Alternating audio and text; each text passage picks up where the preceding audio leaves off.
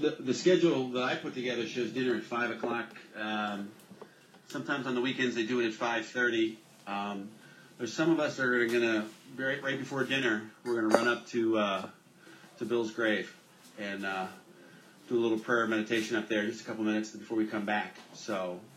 Uh, if you don't have transportation, see us and we'll see if we can hook you up with some. But uh, anybody that's interested, it should still be light enough to go up there and, and uh, you know, just thank Bill and Lois for the gift that they've given us. Um, uh, that's something I always do before I start a workshop.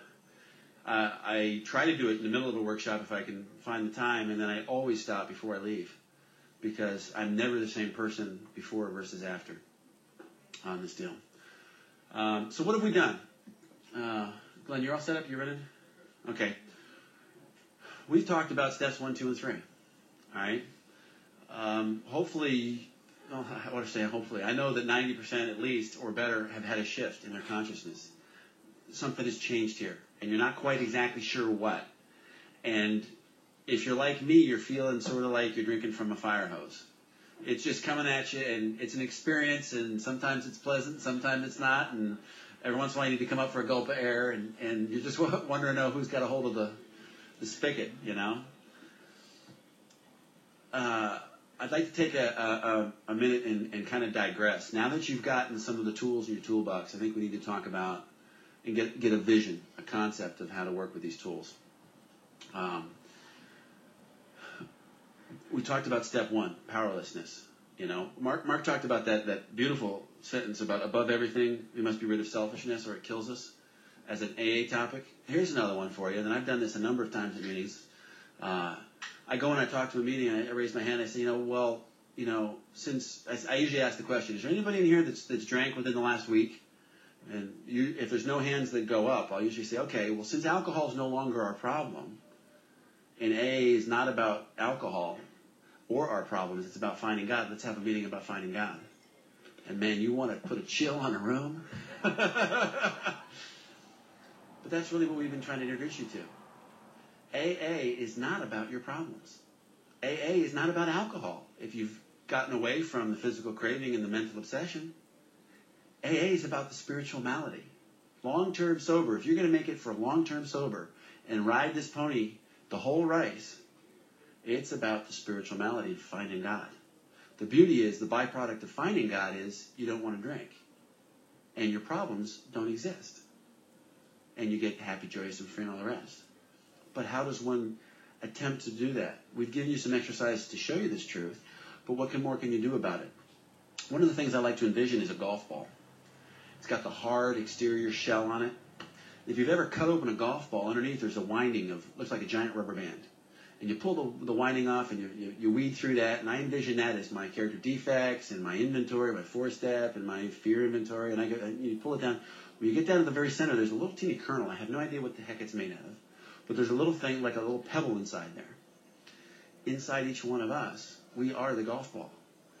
You know, you know how the golf balls got all those divots? That's our drinking. That's all the abuse we take. You know, those those nine irons whacking on us until we finally get make it to the cup, right? We finally get into the cup, and then somebody plucks us out. God starts to clean off the dirt and the mess, and you know, and then we got this hard, crusty exterior, and you got to get down to the kernel. So we start peeling and you peel off the hard crust and you start on the unwinding process, and that's working the steps, and you get down to what? What's the true core? The true core is love that's inside of us.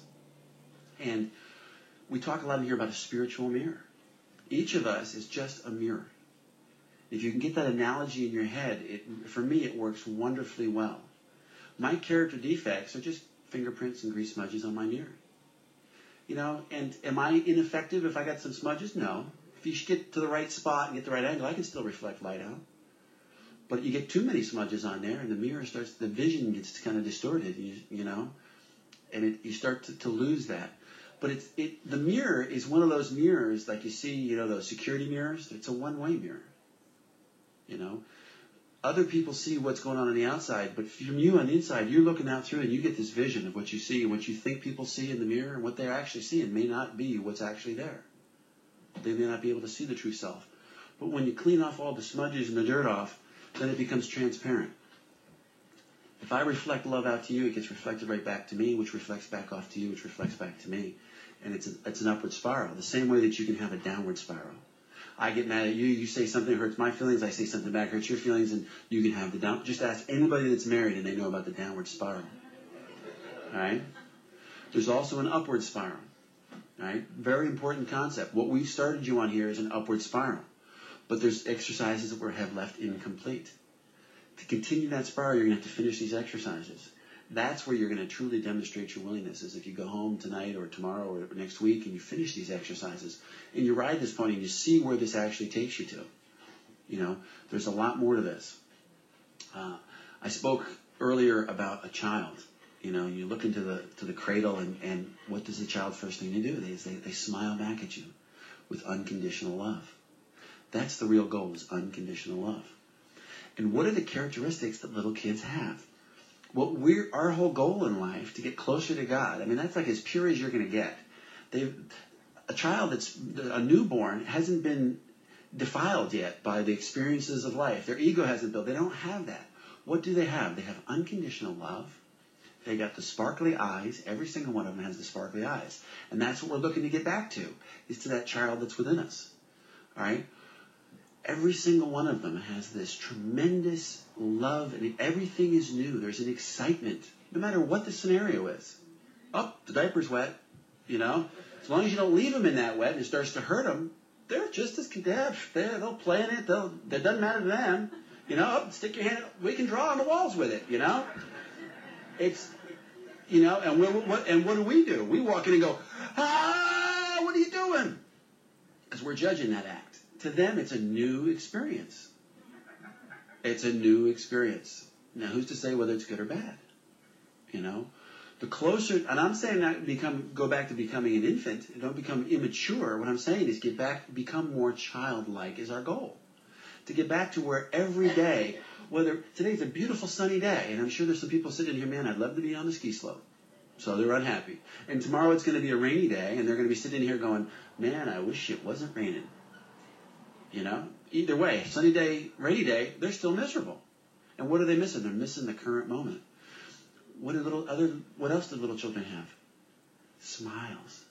It is a pure, direct link to the human heart that cannot be missed.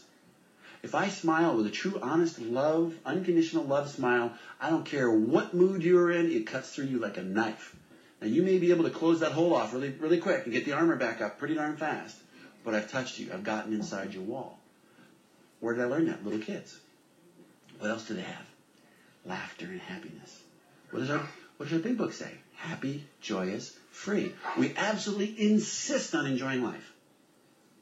How many people in here felt that way when they walked into this workshop? You know? Oh, the traffic, I'm late, what's this going to happen? I mean, there's been at least a dozen people that have shared, man, I came up here to relax and be slothful, and I didn't know I was going to do work. You know? Man, there's been a shift in those people. Woo! The magic is happening if you can be in the moment and enjoy the magic, right? So the goal is to get back to the little kid. The tools we've given you, the second step proposition exercise, and re- here's where I'm, I'm boomeranging. I'm coming back to the second step proposition exercise. That tool will become extremely important in your life if you can use the tool. The first thing you have to do is be conscious enough to realize there's something wrong in you. It's great to write all this information down and have the card, but if you don't use the card and it collects dust, it's no good to you. You might as well not have even written it. As a matter of fact, it's probably a detriment to write the card and not use it because now you've woken up the beast, you know what the real problem is, but you're still not willing to face it. You're not willing to deal with it. And that will boomerang on you and kill you. So, watching is extremely important. Paying attention to the moment, what's really going on. How many people can hear that motor that's running? Did you notice it when it kicked on? Those are the people that were conscious, awake, and aware. Awake to the floor creaking. Awaken to the person coughing. Awaken to the person whose nose is whistling. You know? Now they're self-conscious. if you can be in the moment, there's I'm taking off my AA hat, by the way. This is my own personal concept, and a lot of people tend to identify with it, but it's something that's it's proven to be so true for me. Human being is made up of four things. All right, there's your physical body, your physical presence, the shell. It's going to stay here when you die. It's what rots. It's It's your physical being, right? Second thing we all know we've all got is a mind. All right, there's part number two. Have you ever watched yourself think? You know, or you're doing a math problem one week, because I've had this happen when I was a kid. I do the math problem one week and I had it, man. I knew it. Dang, I got that. Teacher would give you the exact same math problem the next week. You're looking at it and you're going, Ugh. and you're, you're watching yourself think, what an idiot. Why can't you? You did this last week and that little voice is going off in your head, which tells me that there has to be two things up there. Not, there's not just my mind, but there's that part of me that can watch my mind. That's the ego. It's very judgmental. That's the voice that goes off in our head. That's the one that talks to us constantly. All right? The ego's job is to get me out of the moment, to get me away from the whistling noise, to get me away from that motor that's running, to the heavy breathing in the room, to the peace and the serenity. And it uses two tools, past and future. It'll drag me into the past, or it'll drag me into the future.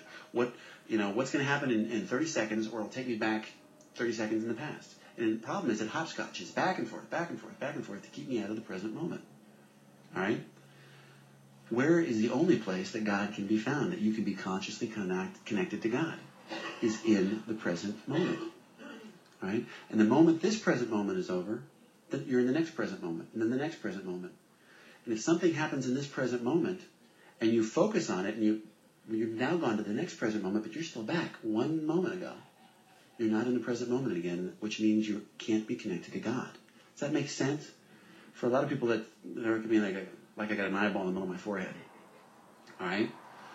By the ego focusing on that ex-husband or ex-wife, it's in the past. By the ego focusing on that that next true love, it's in the future. If you can be conscious, awake, and aware to that fact that your ego, because your ego's whole job is to try to maintain control of the mind. So it's going to keep the mind thinking. It's going to watch it, and if it's not going the direction it wants, it's going to throw something out. Here's a piece of past. Go grab a hold of that mind and see if you can.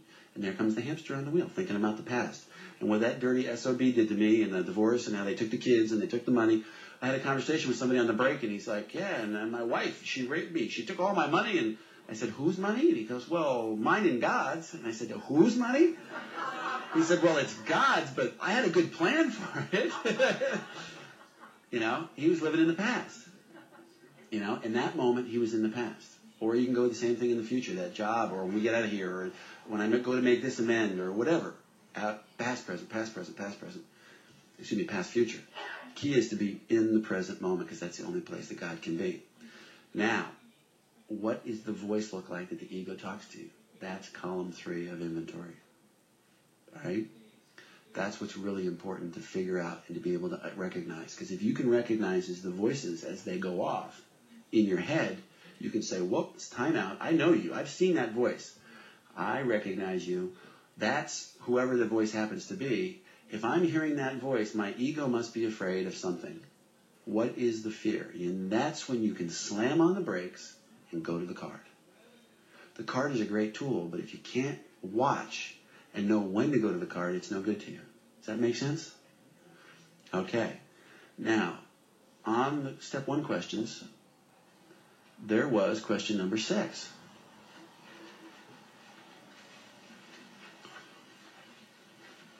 Does anybody in here have something written down for question number six that's willing to get up and for us to take a look at what they wrote? Man, you want to, you want to give that a shot? I got a mic here. You don't actually have to get up. You can stay right there. Just grab this sucker. Yeah, I was going to say, move away from that. Move away from that microphone. This is where I knew I was going to be a prop. yeah. Um, I'm resentful at this lady that's running the post-abortion healing group that I'm going to. I thought she took a shot at me last Wednesday. Okay, so this woman, is she have a name? Teresa. Teresa, okay. Teresa's column one, and column two is she took a shot at you? Is there more, can you be more specific? I believe she took a shot at me trying to convince me that I chose to actually do that when I really didn't want, I didn't want to make that happen. Okay. So, does everybody understand what he's saying? Uh, well, you're going to have to get a little more detail about this. Um, Which I'm not sure. Do you want, want to go there?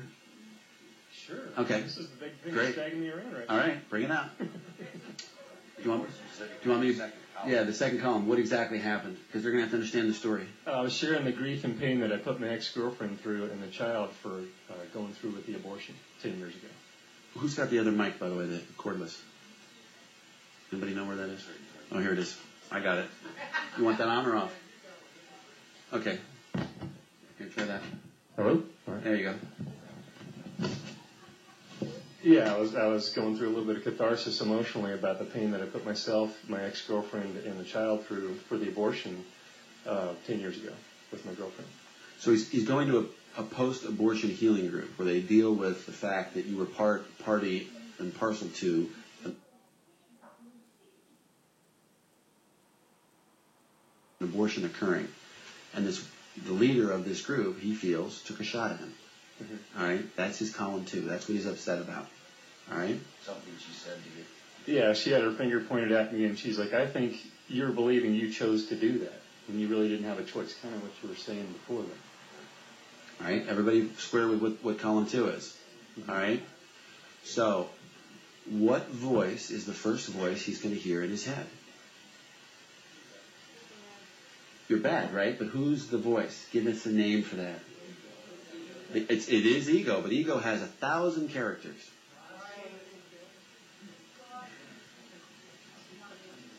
I'm the I'm the judge. Ah, there we go. We get a judge. He's hearing somebody is judging me. Well, wait a minute. The ego's saying, I'm the judge. I get to decide whether I had a part in this and whether I made the right decision or not. You guys see that? Very important voice to be able to understand and differentiate. He's hearing the judge. A lot of you were throwing out other answers, but you were taking it to the nth degree. You'd already followed through the process. You need to be able to pick up. He can hear the judge go off, man, he can slam on the brakes and go right to the car. Who else is in there? Check, check this out. This is the other. This is a whole. This is a great one to show the other side of the ego. So this lady says to him that you weren't involved in the choice around this abortion ten years ago, right? And what his ego's done is wrapped around that. And I think the reason he reacted that there's a part of him that absolutely wants to believe he was associated with making a conscious choice around that event. And he's pissed off that she thinks he didn't have a choice. She's taken away his power. Right? She's in Al-Anon. She's really great. but he's pissed off at her, right? Pride. Pride. No, no one should see that I'm not involved in making choices in my life. Right? Right. Ambition. What'd you want? Uh, I wanted her love and compassion and tenderness at that moment. Yeah. I didn't want her to tell me I was in denial because I don't have that. Now, what voice is that?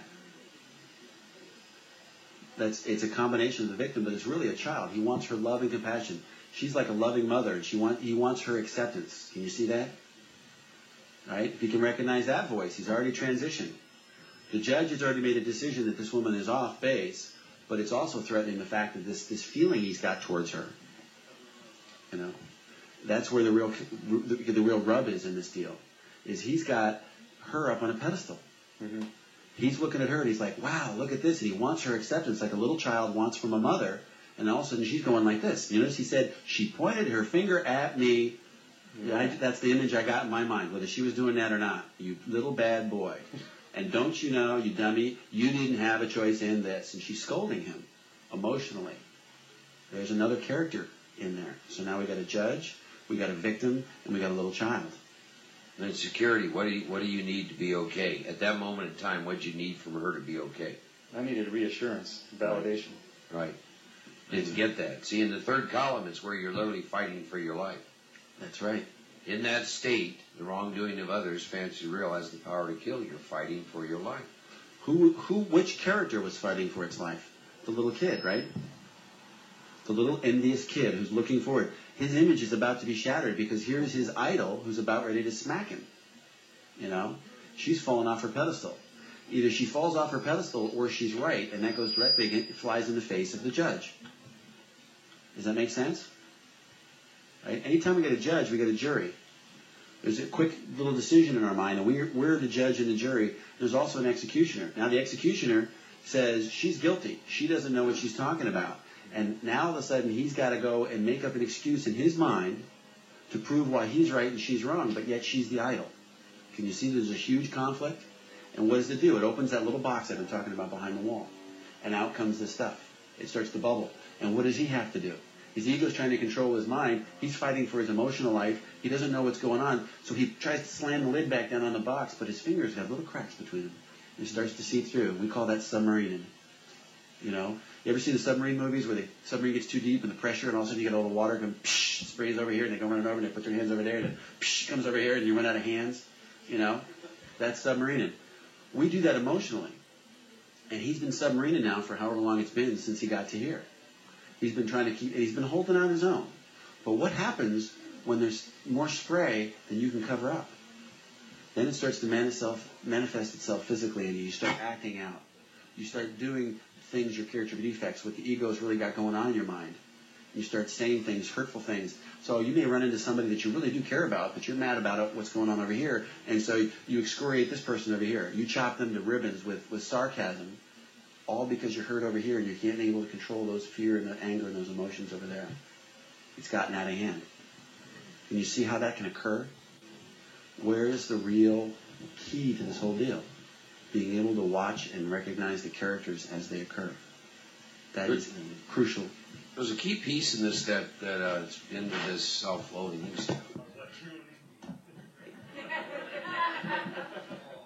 is is to pick up on that I've seen so often in my third step is this woman makes a statement to him, which is that you didn't have a choice around that. It's a concept, right? Just like no free will. Well, that that concept that he wasn't involved in a choice back ten years ago, in terms of him and this woman and the act to bring about a child and then the abortion. What that does is, if he, the reason he doesn't like that, a part of him doesn't like that, is because if that's true, then he don't get to judge himself. Mm. she took away his capacity to play God on an action that he was involved with 10 years ago.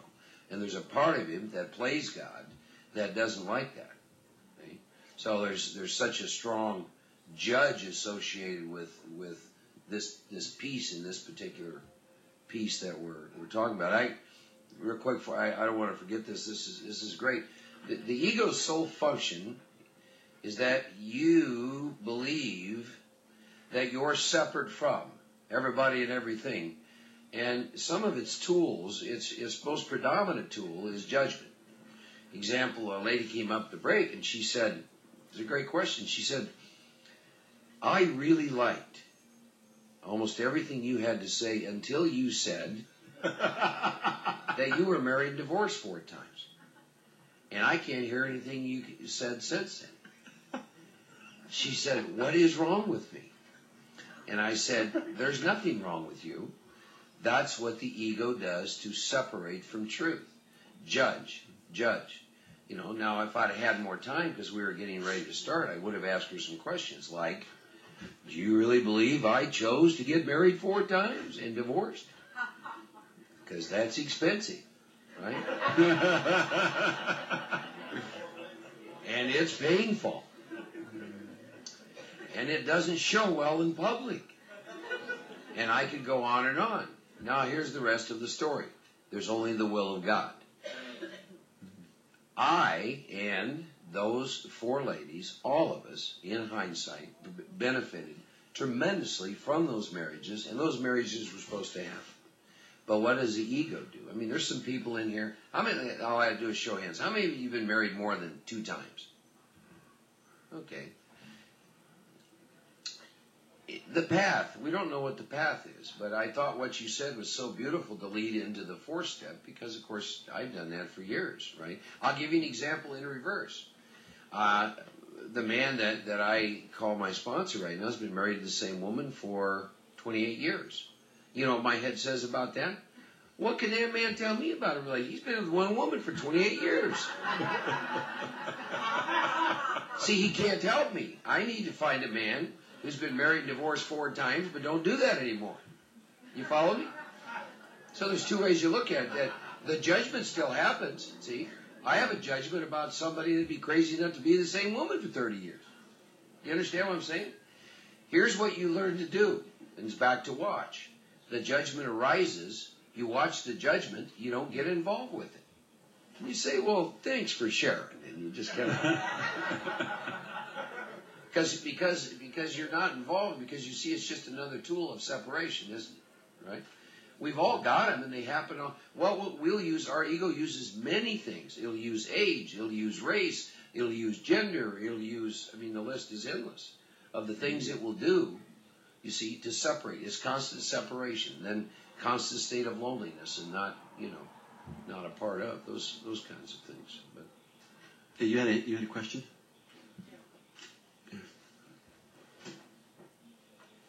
I to me, this is a major question. Um, I've tried to do four step, and, and as you know, I'm going to try to do it now. But in four step, I did column one and two, filled them out, had pages. I'm one of those people. And and then I'd be sitting at home, you know, alone, trying to do column three and four, and went nuts, and basically stopped. And I had a great sponsor, a big book thumping, and I'd go see her once a week and everything like that, and was, you know, hounding out, and and I quit. How do you sit at home alone in the middle of your disease, you know, and do column three and four? You know, I can't come up with conclusions. You're coming up and fill them out. For me personally, I don't allow that to happen. Until somebody's got some skills with how to do inventory, they need leadership. They need somebody to show them. Bill and Bob didn't say, well, here's the form, fill it out and come back and see me. They'd sit down. And, and, and if you read our history books, Bob, Dr. Bob was very clear he'd sit down and explain to you what your character defects were. He'd show them to you and he'd say, now isn't that your experience? I use the short form, which is you'll find in your packet. There's one that's even filled out. I let the, the drunk fill out column one and column two, and then he gives me the forms. And we talk, just like we're talking now. We talk about these resentments. We talk about the areas of self, the seven areas that get affected, and how did that affect you? And, and I do a, basically a verbal column three and column four, and I'm filling out, I'm writing down the answers for the guy about column three and column four. And at the time I'm doing it, I'm showing him the characters. You know, when somebody hurts you, the very first person for me that shows up, if he's a man, it's Rambo. If it's a woman, it's Xena, the warrior princess. You know? And where does that go? Now that they're angry, they know that they can't kill somebody, so who shows up next? The judge. The judge is going to make a judgment as to whether this was really a, an egregious harm that was occurred to me. The judge judges it, the jury convicts him, then the executioner shows up. All right? Just like he had, judge, jury, executioner. Right? Well, you can't go ahead and execute somebody, but Rambo's sitting there saying, kill him, kill him. That's not going to work. So he hires a hitman, and that's the person that every alcoholic's got. The hitman will wait if it takes 25, 30 years. I'll wait in the grass until you make the mistake, and then you will pay. You know, that's the hitman. That's the voice of the hitman. You know, it's the same guy. People, anybody hear road rage? Guess what? Guess who the road rage is? That's the hitman oh, if I come up on the right side and I cut over here and I cut in front of that little VW bug and then cut over here, I can go over there and slam on my brakes and man, I'll show him. That's the hitman. And all of a sudden, you're in the move and you're going up and you shift from the slow lane, you go across four lanes of traffic, and now in your fast lane, you're just getting ready to slam on the brakes, and the guy, the SOB, pulls off the exit, and you missed your opportunity. oh, are you, man, you'll be looking for the next three weeks. Every time you drive that stretch of highway, you'll be going, man, I wonder if I see that guy, you know? Those are the characters. I mean, we could spend hours and hours and hours talking about the various characters. Everybody's got different characters. You need to know the characters. Here's my point. What I want to talk about is, and I'm leading into the forgiveness side because there's obviously some wounds in this room. He was talking about this this event, and he's been whipping himself. Mark talked about it he's been using this abortion issue as a weapon against himself. He's got this hurt and this guilt and remorse over this event occurring. All right? Whether he sees whether he had any power or not at all, he has been using it as a weapon and he's been flailing himself with it over and over. Anybody in this room that's got anything egregious that you have not forgiven, this is what your ego has been using it against you. Um, the jury, the judge, the jury, the executioner sitting there and they're whipping you with this saying, they did this to you and until they pay, you're not going to be healed. You can't give them over to God because they would have gotten away without your justice. All right? Who is that? There's a guy inside the wall called the emotional banker. He's the guy that charges interest. Now, if that person came back to you and said, you know what, I'm really sorry I hurt you, that cancels the actual harm. But the whole time that it took them from, it may only be three minutes from the time they hurt you to the time they came made amends, the emotional banker started the clock. The interest was running. Until they pay off that interest, no matter what, you can say, that's where it comes from. Oh, well, I forgave them, but I haven't forgotten.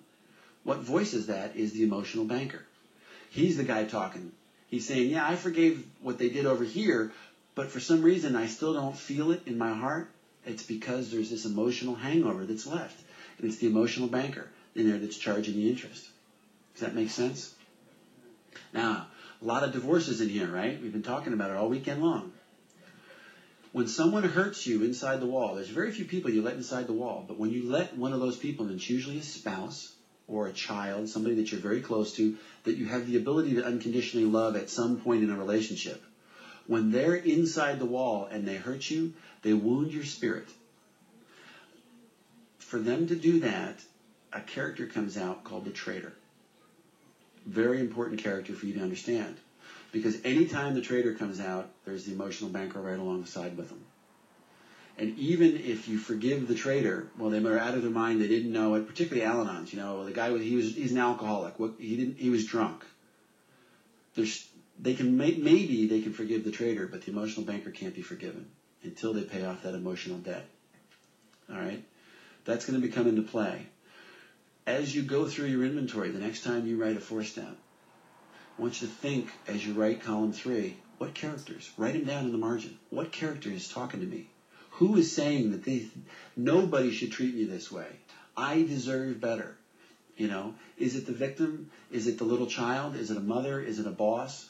You know, and then speaking of bosses, you can have traitors at work. If you have a partner or somebody that's at your same stratus and they hurt you, usually they're outside the wall. But if they're if they're a boss and you work for them and they turn around and they stab you in the back, guess what? Here comes a traitor. You know, they shouldn't have done that to me. How dare they?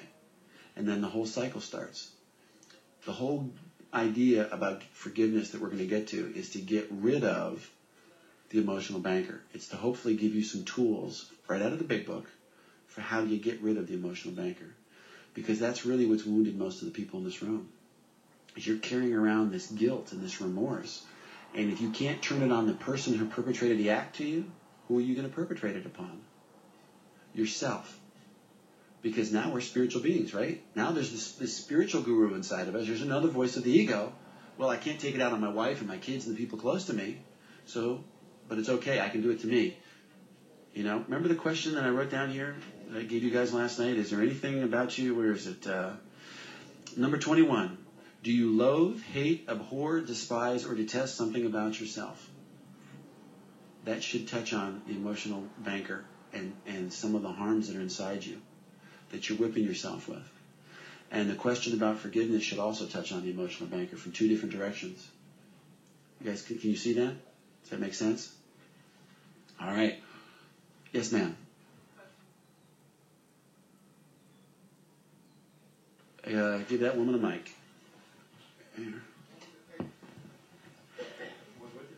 Yeah. Or which tape? The, the tape around. Oh, there. There we go. Got it.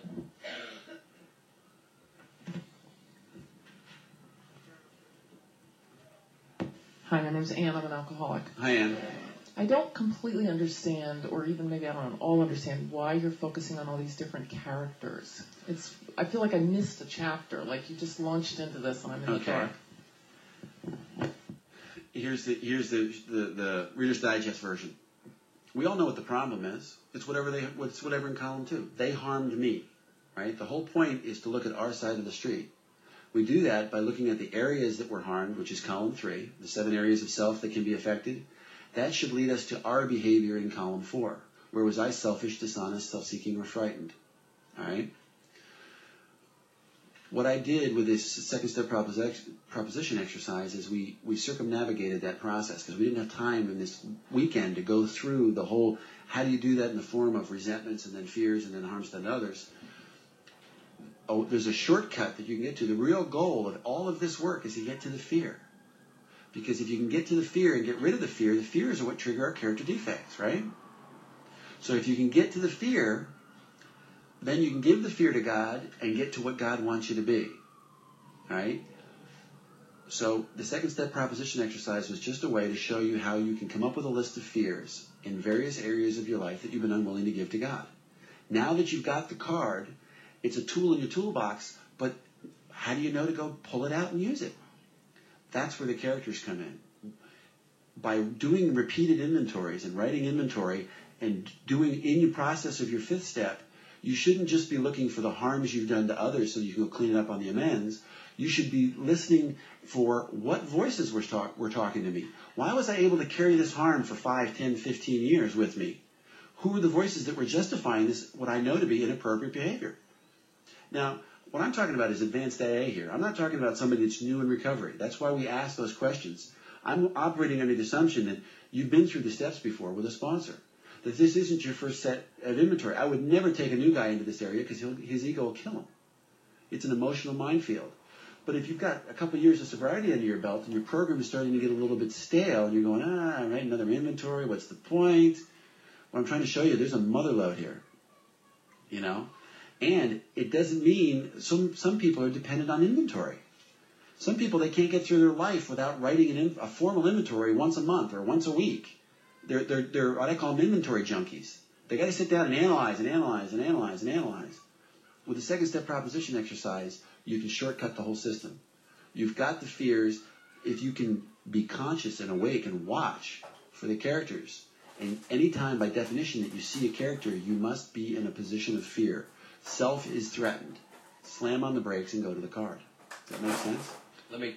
I think I can help you with this. Um, uh, a, a, definition, another definition of ego is a mind-made false sense of self. And I'll use the example uh, uh, of the lady who described the divorce.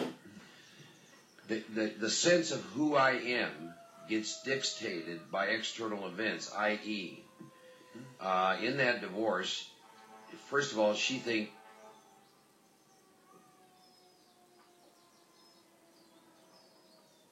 she's a wife.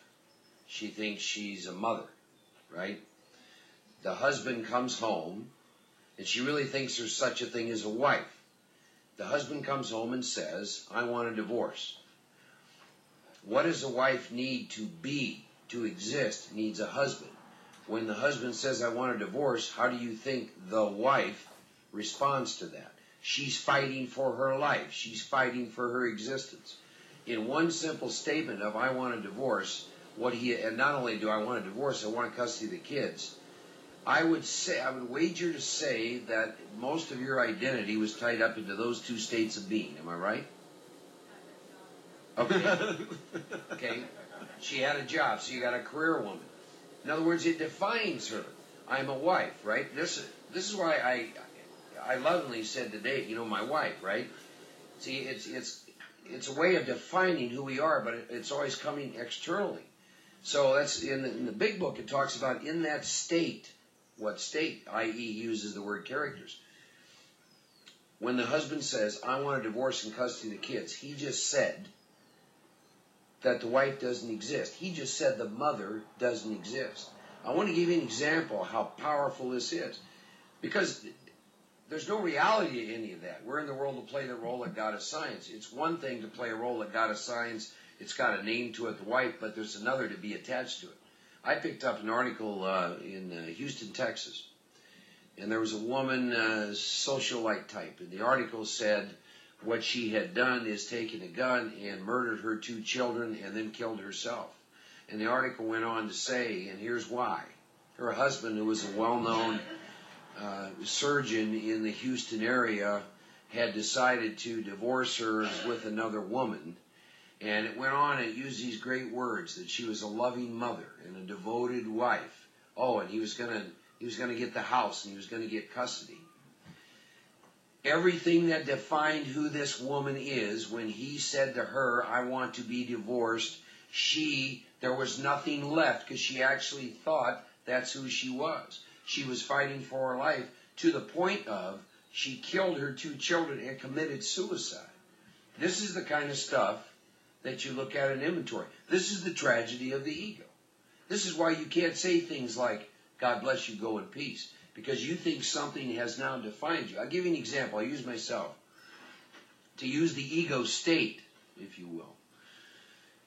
I'm I'm an alcoholic. That's one, right? Um, I'm a spiritual mystic to be. That's two, right? I very much am Rambo. That's three. You know, soldier of fortune, stuff like that. Um, I'm CEO of a company. That's four. I'm a jock. I lift weights. I run. You know, I am my body, right? That's five. Uh, I'm a writer. Uh, that's six. I'll just, that's enough for now, right? Oh, I'm, uh, I'm single. That's seven. Okay? The more I am attached to self, self-will, I mean, those are my seven areas. What, how do you think I'm going to respond if something hurts, threatens, or interferes with any one of those seven areas? Because I think they define me. Then imagine this. Imagine this in one day, right?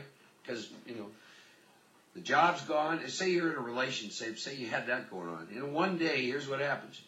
Okay, this recently just happened to a woman I know in AA. You lose the job. Uh, the relationship ends. Uh, they take the house away. They take the uh, car away. You lose custody of the child. I mean, imagine that, because a lot of times that's happened to different people. And this woman called me, because that's basically what happened to her. It literally happened in about two days. And she called me and said, I don't know who I am. And I said, fantastic. Fantastic. What a deal. But so I, I hope that could explain a little bit more. So when I write inventory, like for example, under the question in there, who do you resent? I put column one, it's an employee that recently terminated. Her name would be in column one. Column two, why? Uh, didn't perform to her job specifications. Which character is affected by that? The CEO. See? Because the CEO, what does the CEO of a company need to be to exist? Needs the company to be profitable, blah, blah, blah, blah, blah, blah, blah. So if you're an employee and I'm trapped in being the CEO and you're doing something that's not contributing to that, I see that as me fighting for my life and you are going to experience me. And not in a kind, loving way. This is, therein lies the tragedy of the ego. That is a horrible way to live life because your whole day from the time you get up till the time you get home, your whole life is totally dictated by external events. So the purpose of inventory, when I write inventory now, I say to myself, which stage character, which character is mad? Which stage character has been hurt, threatened, or interfered with? And as soon as I identify the stage character, it is so easy to write my third and fourth column. They just flow right off the pen. And let's, let's throw a little twist on that. Let's say the person that he f- has to fire is a friend of his because they met in the program, he got her the job, and now she's working for him. Now here's another twist: the CEO is fighting for his life, and the friend is also fighting for his life. Especially if she's in the program, because now you've got this colluded relationship here. It's, the relationship is clouded because you've got this program connection.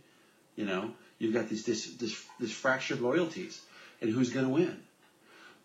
If he's going into that asleep, I guarantee the right thing is not going to occur. But if he can see, realize as soon as those emotions start to rise in him, and he can say, "Wow, CEO's talking to me, the friend is talking to me, the program person's talking to me. I must be afraid." Slam on the brakes and go to the card. Then he can get free of that and be connected to God, and whatever is supposed to happen will happen with love, kindness, and compassion. Here's a quote from a book that says, Be in the world, but not of the world. I know what that means today. Right? I'm in the world to play the role that God has assigned, but I'm not attached to the role. You could take that all away from me. I don't care. It's not who I am. None of it is who I am. You know, I am followed by nothing. That's who I am.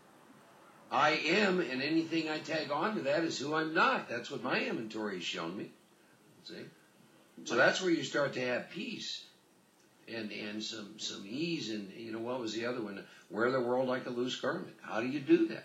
You cannot do it attached to those ego states, i.e., inventory. In that state, the wrongdoing of others, fancy or real, has the power to kill me. See, I experience as though I'm fighting for my life. You've heard several people around relationships and drinking and anger and rage. Why? Because they experienced it at that moment in time as though they're fighting for their life. Because it's defined who they think they are. It's, it's a tragedy. It's sad because it's not who we are. That's right. And here's the deal. if you can be conscious, awake, and aware that this is going on, you've got a tool, a new tool in your toolbox if you've done this work. So what do you do? You start to feel that tenseness in your chest. You know, you can feel the agitation. You can feel the blood pressure start to rise. If you're conscious of it, now you've got at least another chance before you open your mouth. Have I talked about the one second rule here? Oh, it's a great concept. Great concept. People, I've heard, heard this statement a lot lately. Time doesn't mean anything in AA, right? We're all just one day sober, all right? Well, to try to pour a little oil on the water and, and settle this thing a little bit, I'm going to give you an out. It's called the one second rule. For every year of sobriety, you get one more second. All right? So let's say I ask a, a, guy with 30 days a question. Before I can even get the question out, he's already thought the answer in his head and his mouth is moving. Here comes the answer. Zero time limit. There's no second at all. Person who's got one year sober, they might actually think for a second, but meanwhile their ego is still trying to formulate the answer. You know, so I'm 20 years sober. Hopefully I got 20 seconds before I respond. That I can be present in the moment. You get a second a year, folks. It's a great way to look at sobriety. So however long you're sober, put it in terms of seconds. Before you respond to anything, you know, if somebody comes into you and says, I'm taking your wife, your kids, your car, your house, all your money, and, you, and pulls out a gun and says, I'm going to take your life, before you react, count those seconds. Get centered, be peaceful in the moment with God, and the right answer will come. You know, the big books, or the 12 and 12 says, nothing pays off like restraint of tongue and pen. It's in that order for a reason. We have a hard time biting our tongue. So now that you got this tool of, of being able to recognize, because you're getting up on your 10th and 11th, we'll be talking a lot about this tomorrow, with that word watch, and you see the character, and you go to your second step card, you know, your second step proposition, you say, okay, God, I'm feeling this fear. Please remove it from me and help me to be this, this, this, and this. A lot of people then, then get jammed up if this, this, this, and this doesn't happen right away. And there's a tool that the old timers used. It was part of the Oxford group, and it's called the Four Absolutes. You almost never hear about the Four Absolutes anymore. And we're going to take a quick break. Before we take the break, I'm going to hand out the Four Absolute exercise. When we come back, we're going to take a look at the Four Absolutes. It's another four-step tool. Once you get your uh, once you get your hand out, then uh, let's we'll take a, a 15 minute break. All right. Good stuff. Great stuff.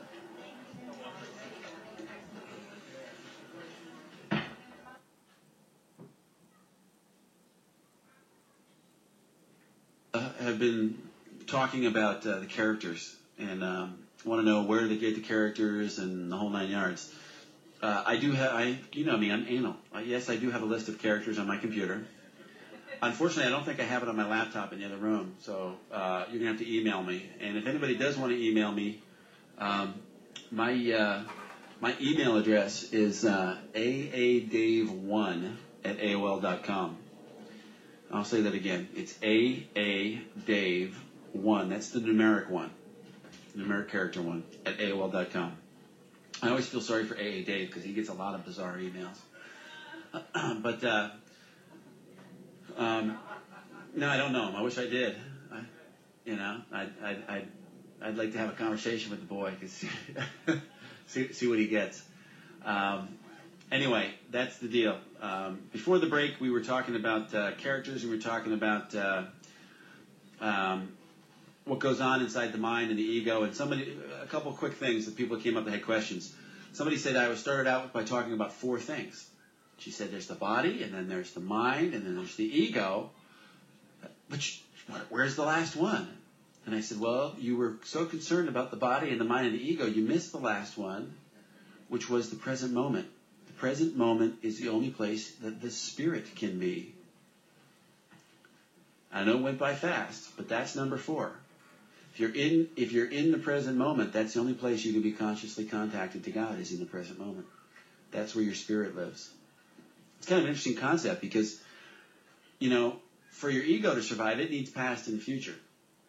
It doesn't survive in the present because it can't be in the control in the present because that's where spirit is. And spirit doesn't need time. It could care less. If you believe like I believe, your spirit's going to go on forever. So it's timeless. It doesn't care about time. Time means nothing to the spirit. That's why the question needs to be asked, where's the only place that time doesn't exist? In the present moment. Because it's timeless. Because as soon as you get to this present moment, up, oh, it's just now we're in the next, up, oh, now we're in the next, up, oh, like that. All right. Um, another woman came up to me and she said, you know, last night when you were talking, you said that, you know, maybe that some of this would touch something and we'd have this experience. And she goes, I woke up horizontal across my bed this morning and I tossed and turned all night long. She goes, and then you made that, you know, this morning you started talking about crying and she goes, and I was over in the back crying. And she goes, and now, she goes, I feel like I got a lump in the middle of my stomach. And I said, yeah. Oops, hello.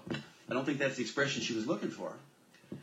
And I said, what's got you? And she said, well, and she knows the job issues, and she went on about a couple different things. And I said, okay, that's the area of your life you're not willing to give over to God. It's the job issue. What are you afraid of? Write out those fears. And then look at what God wants you to be. Then do what's on page 68. Offer the fears to God. Ask Him to remove those fears, because you get rid of your own fears.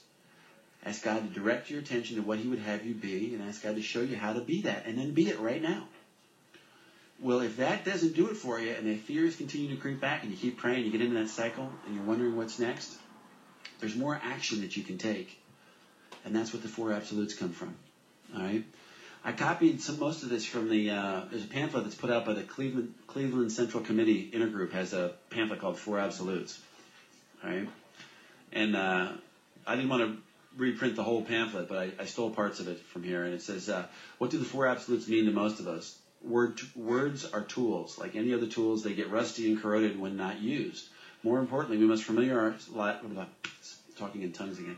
Familiarize ourselves with the tools and understand them, and ever improve our skill in their use. Else, the end product, if any, is pathetically poor. Just like everything else we've been talking about. You've got tools in your toolbox that you've known are there, but you didn't know how to use them, you weren't comfortable with them, so you haven't been using them.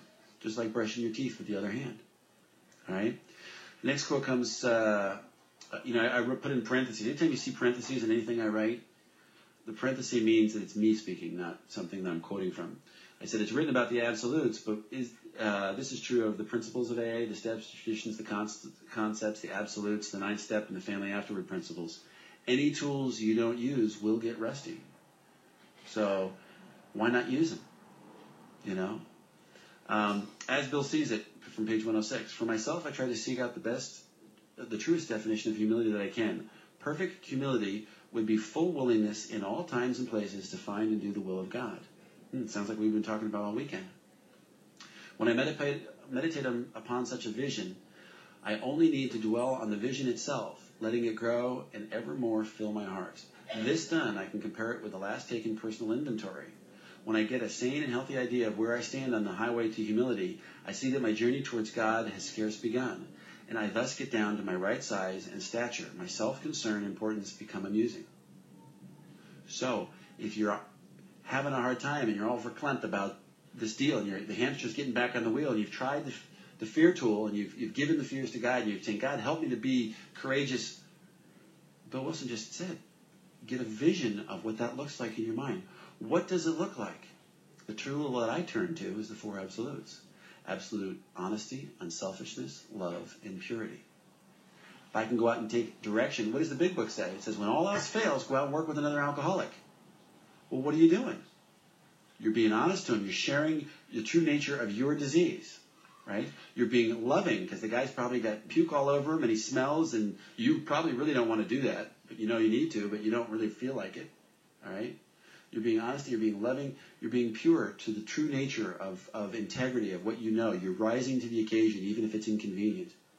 Right? You're living the absolutes. That's why it always works. The four absolutes, I, in my experience, work under any condition. But most people don't know what the four absolutes are. Right? Absolute honesty. Here's a definition I took out of the dictionary: candid, direct, forthright, open, and sincere. It's there in the in the uh, parentheses. And then I, I, stole some of the quotes from the uh, pamphlet from Four Absolutes. Our sobriety is a gift, but honesty is a grace that we must earn and constantly fight to protect and enlarge. Over and over, we must ask ourselves, is it true or is it false? For honesty is the eternal search for truth. It is by far the most difficult of the four absolutes for anyone, but especially for us in this fellowship. The problem drinker develops genuine artistry in deceit. Does that sound like anybody in here? You know? You know, I used to think I had a problem with honesty. I have absolutely no problem with honesty. I have a problem with dishonesty. I tell lies. I'm dishonest. But my ego had convinced me that I had a problem with honesty. Honesty is easy. You get instant results. It's the fact that I don't want the results, so I'm not going to be honest. Control. All right? Any intended violation of honesty stabs the health of not only the doer, but the whole fellowship. Ooh, ooh. How's that for a powerful statement? Like sobriety, it's power of example that does the job. It's much simpler to appear honest than to be honest. Truth is life and falsity is spiritual death. It's an everlasting, unrelenting instinct for truth that counts. Honesty is not a policy. It has to be a constant state of mind. We must strive to be in reality what we appear to be. The real future in honesty lies in the persistent, dedicated striving for it. And once again, as Bill sees it from one, page 173. Sometimes we need to place love ahead of indiscriminate, factual honesty. We cannot, under the guise of perfect honesty, cruelly and unnecessarily hurt others. Always one must ask, what is the best and most loving thing I can do? So, I'm going to let Mark talk about honesty, and then we're going to sit down and we're going to get a vision, and we're going to write about what does it look like in my life for me to be truly, factually, purely honest to myself and those about me. Uh, I have a question. How, how many of you would uh, attend a weekend workshop somewhere with the sole focus being the fourth and fifth step? Okay, that's food for thought that came to me during the break. So, uh, uh, the way you get experience with the fourth and fifth step is is to do it. Um, the way I got experience with with inventory is I've written a lot of inventory. Uh, when I got out of the nut house in '91, uh, my little sabbatical at 10 years. Um, that my truth was this: I just saw that I had not made this a way of life. Uh, the big book was very clear to me. For example, in the 10 step, they're very strict spiritual disciplines I'm to do every day, uh, and they are laid out. I'm supposed to pray and meditate every morning. My book says, right? I didn't do that. I prayed. I didn't meditate my first 10 years. Um, there's all kinds of 10 step practices that I wasn't doing, and all kinds of 11 step practices that I wasn't doing. And uh, so, at any rate, uh, having finally at 10 years sober made that third step decision and, and really having a sense of what that was about, um, the willingness brought about by almost committing suicide at 10 years sober. Uh, over the next two years, I worked and reworked the first nine steps four times, and I discovered reams of unwritten inventory. Uh, and I discovered a lot of unfinished amends that I had never seen before as a result of not writing enough inventory. And uh, then I also began to, it was suggested to me, uh, our big book, when it comes to a fifth step, it says do it with person or persons, plural. So it was suggested to me by a man long time sober that I consider doing what he called a multiple fifth step, which is you take some inventory and you read it to five different people. And I began to do all that and uh, my life began to change in ways I could not believe. Uh, and because here's why it's in the fourth and fifth step that you get totally detached from ego, that mind made false sense of self. And you really begin to experience who you really are, who you were before you came into this body, and who you will be afterwards. The sixth sense, call it spirit, call it being, whatever you call it.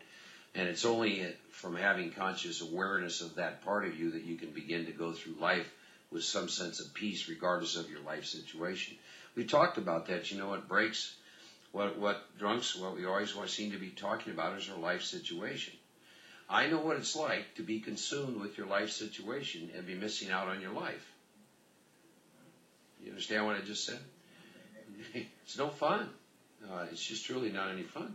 Because what I'm consumed with, I can't do anything about, but even though I try. So a lot of work with the fourth and fifth step. I've been, you know, I anyone says that to me, you know, what do you do? I said, well, I've done a lot of work with steps four through nine. I mean, a lot of work.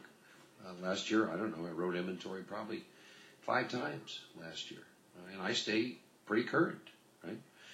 Um, well, we're into this year. I've I've already done uh, one inventory this year, and I just recently started a workshop, and I'll be doing another one. Uh, why do I do that? Because I like the effect produced by it. So uh, uh, the key is to do it, though. You got to do the writing. Uh, one other thing, and I'll talk a little about honesty. In working with some people in the East Coast, uh, when they do column one, they call me and say, uh, "Okay, I'm done. I've got 1,200 names." Uh,